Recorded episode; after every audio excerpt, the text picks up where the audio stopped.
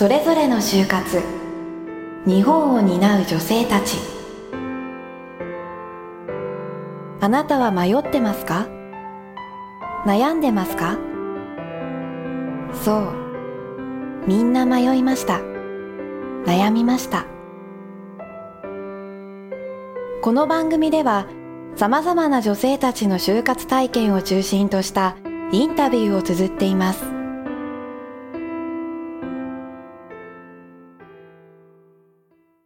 であの今年も私が就活してる時はまだそうでもなかったんですよ、ね、就活終わってからいきなりガーって来たんですよ波が。だからね、今あの世間であの内定切りっていうのがめちゃくちゃ話題になってて。あの私はそんな一応大丈夫なんですけどやっぱあの大学の知り合いとかが切られてはないんですけど希望してる職に就けなくなったみたいないう話がもうここ最近ですよ。もう年末になってこの前言われたみたいな。いうのがあったりしてさあもう来年だか今就活をしている後輩たちがもうどうなるんだろうっていうのがもうとにかく心配でなんか、着いたとしてもこの先ちゃんと自分がずっと働いていけるのかってもしかしたら会社がどうにかなっちゃうかもしれないというのまでもとにかく心配なんですけどでももう就職する先を決めたからにはもうやることやって潰れないように頑張っていくしかないんだなっていう気持ちではいますね。もうどこにいても潰れる時は潰れるんでだったら自分の選んだ会社で頑張っていこうかなっていう気持ちではいますね。例えば自分がなんかこう将来こういう仕事に就きたいなとかこんな仕事かっこいいなってなんか仕事に対してこう意識を持ったのってい。つ頃でした、はい、あいつかなさ人生で多分ちっちゃい頃はなんかいろんなものになりたかった時期があってさあのお花屋さんケーキ屋さん全部バイトでどうにかなるじゃんみたいな。いうのを言ってた時期から一つにこれがいいなっていうのを思い始めたのは多分小学校の高学年ぐらいだった気がしますね。それはちなみに何だったその当時は声優さんになりたかったんですよ。あのジブリとかすごく好きであれに出たいって思ってたんですよ結構長持ちしましたねその夢は。いつぐらいまで？高校の途中ぐらいまで思ってたかもしれないです。なるほど。なんかそのなるためにこんなことも勉強しなきゃいけないんだみたいなことをなんか調べたりしたの？そうですねあのそういうそういう系の学校って今結構あるんですけどそういうのの資料を取り寄せたりしていた時期はありました。でそれがまた今のそのいましたね。その高校の時の、はい、つきつきたかった仕事がその声優から変わったきっかけとかってある？高校入ってすぐぐらいだったんですけどあの同級生の子が1人亡くなったんですよ。でそれが1回も会ったことないんですよ。あの学校には1日も来なかったので。なんか入学をする前に暴行事件に巻き込まれて入学式出れなくてそのまま入院して意識不明の状態が続いてでもそのまま助からなくてっていうのがあってでそれの加害者がその男の男の子だったんですけど男の子の中学校時代の先輩とかだったんですよ。未成年じゃないですか。だからそれがなんでそういう事件が起こっちゃったのかとかそういうなんかな青少年の心理っていうんですね、うん、そういうのにその事件がきっかけでちょっと興味を持ち始めたっていうのはありますね。でそれで、えーと高校の時はその声優から臨床心理士に就きたいはい。そうですね。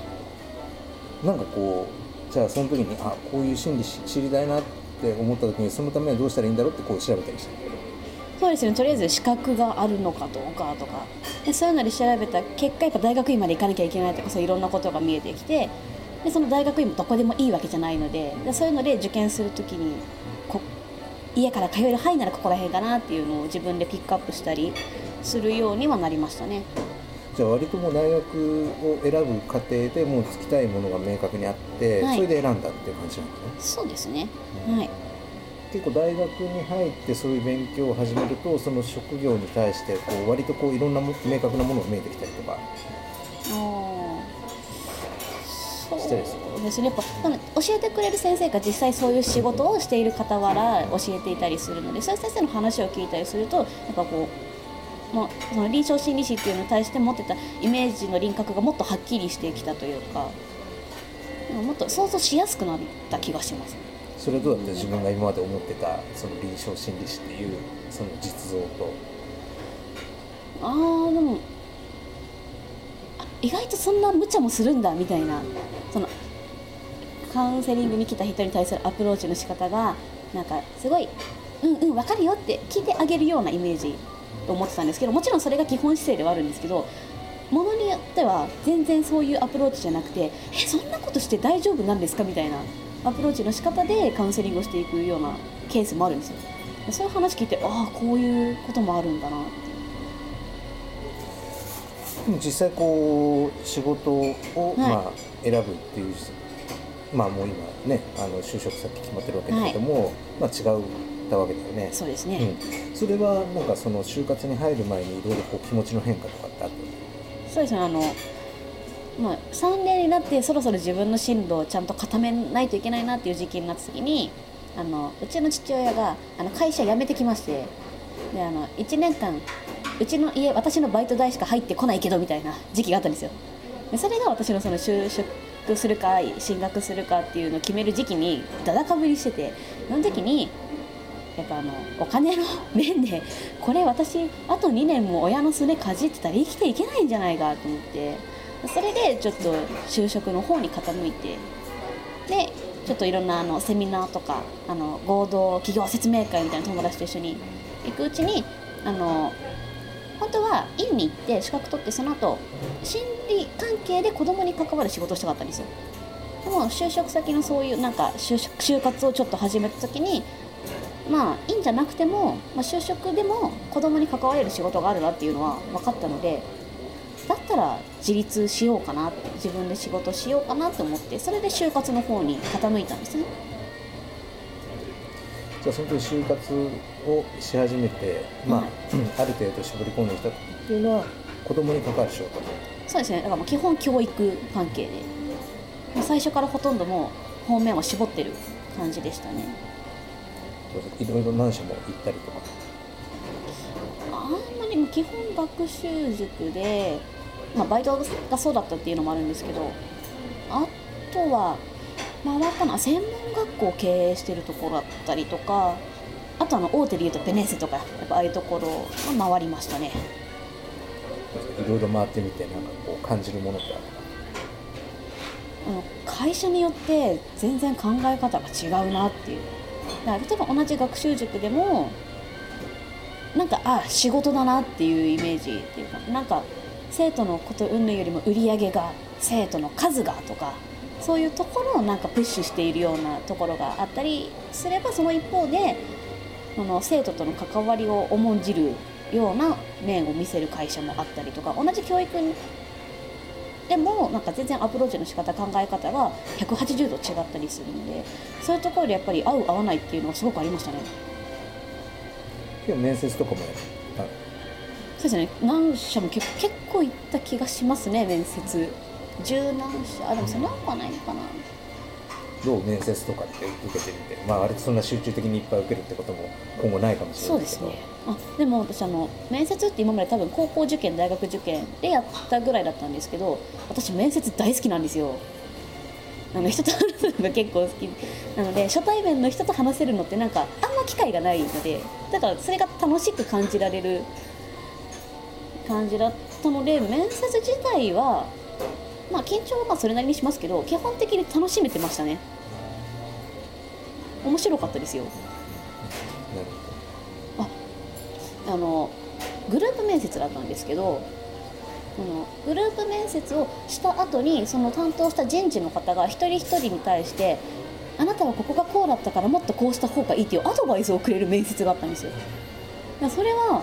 ちょっとそのその後の就活に役立ったのでちょっとありがたかったですね落ちましたけどねそこは。ど今じゃあ割とその、まあ、面接を含めてその就活全般は割と楽しみながらできたっていう感じなのかな？そうですね楽しかったですよ。他の大学のしゅその同い年の子とかとは会って話ができたりとかでそのいグループ面接で一緒になったことは後でちょっとお茶をそのまましに行ったりとかいうのもあったのでなんか楽しかったです単純に。まあ体力的に辛いことはありましたけどここに就活時の思い出、面接で井上さんの言葉は伝わってこないって言われた。そうそう言われたんですよこれ。具体的にどんな感じだった？これも学習塾だったんですよ。であの私実際そこはあのなんかその学習塾ならどこでもいいからとりあえず行くだけ行ってみようって気持ちいろんなとこ回してたんでその会社は正直行く気なかったんですよ。行く気なかったから全然そんな大した準備もしないで面接行ってたのになぜかポンポン通ってしまってなんか割と部長面接ぐらいのとこまで行っちゃったんですよ。本当は途中で辞退すればよかったんですけど面接した次の日に朝になんかもう合格ですみたいな電話が来ちゃってその辞退するタイミングがつかめないままどんどん面接が進んじゃってでその時の面接で何だったかななんかあの進学塾だったんですよ。中学受験の。でその実際なんかどっかの大すごい難しい学校で去年こういう問題が出たんですけど井上さんだったら先生井上さんが先生だったら子どもたちにこれどういうふうに教えます？この問題の解き方言われて。でまあいきなりそんなこと聞かれてね全然分かんなかったんですけどでも答えなきゃいけないからと思って23秒で考えてポンって答えを出したんですよ。そしたら「なんで井上さんは今そんなにすぐ答えが出たの?」って聞かれてしまって「え考えたからに決まってんじゃん」とか思ったんですけどそんなこと言えるわけもなくなんか一応そういうなんかこうこうこうだからこうかなと思ったんですっていうことを言ったらなんかそういうことこういう言葉で言われたんじゃないですけどなんか薄っぺらいみたいな感じのこと言われたんですよ。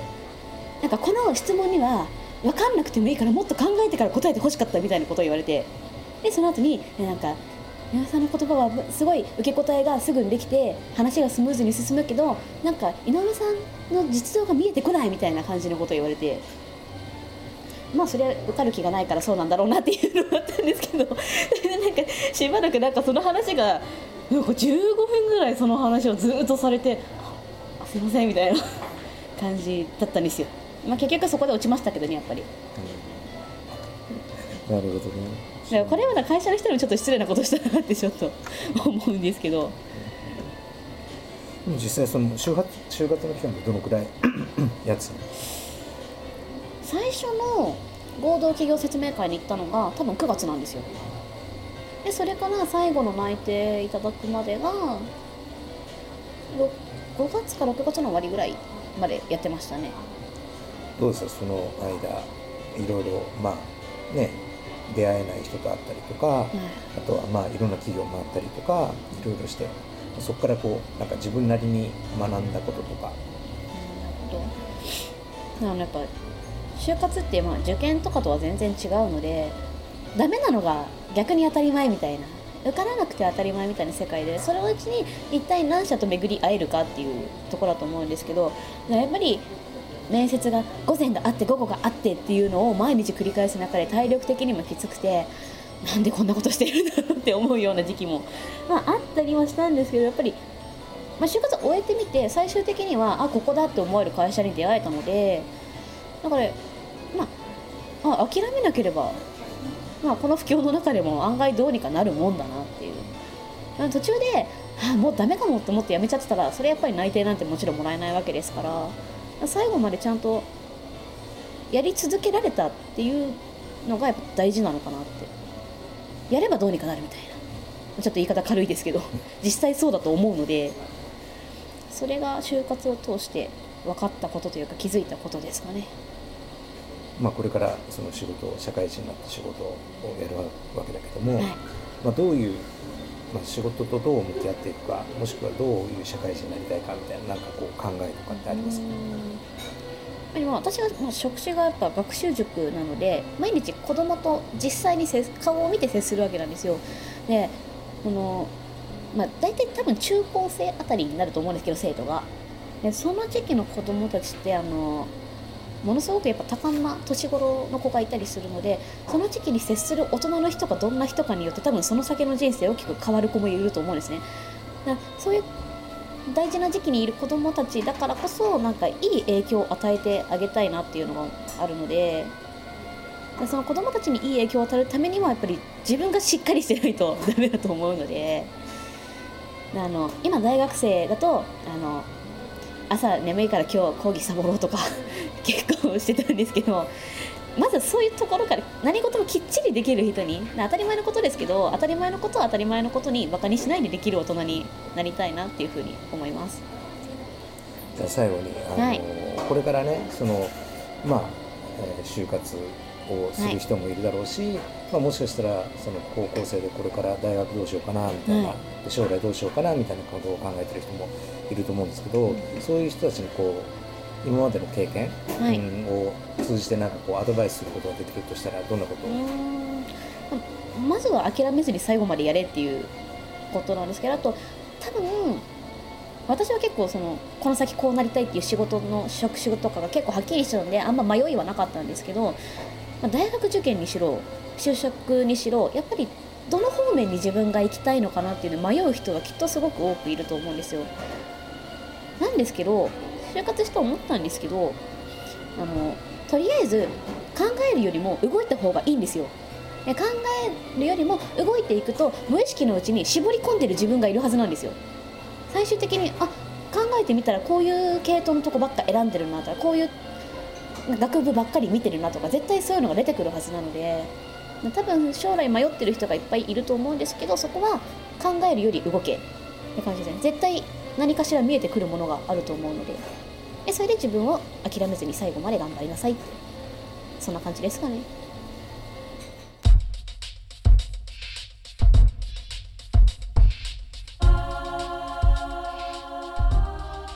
今回のそれぞれの就活いかがでしたか？何かを感じた方のメールをお待ちしています。次回はどんな女性が登場するのでしょう？ではまた来週。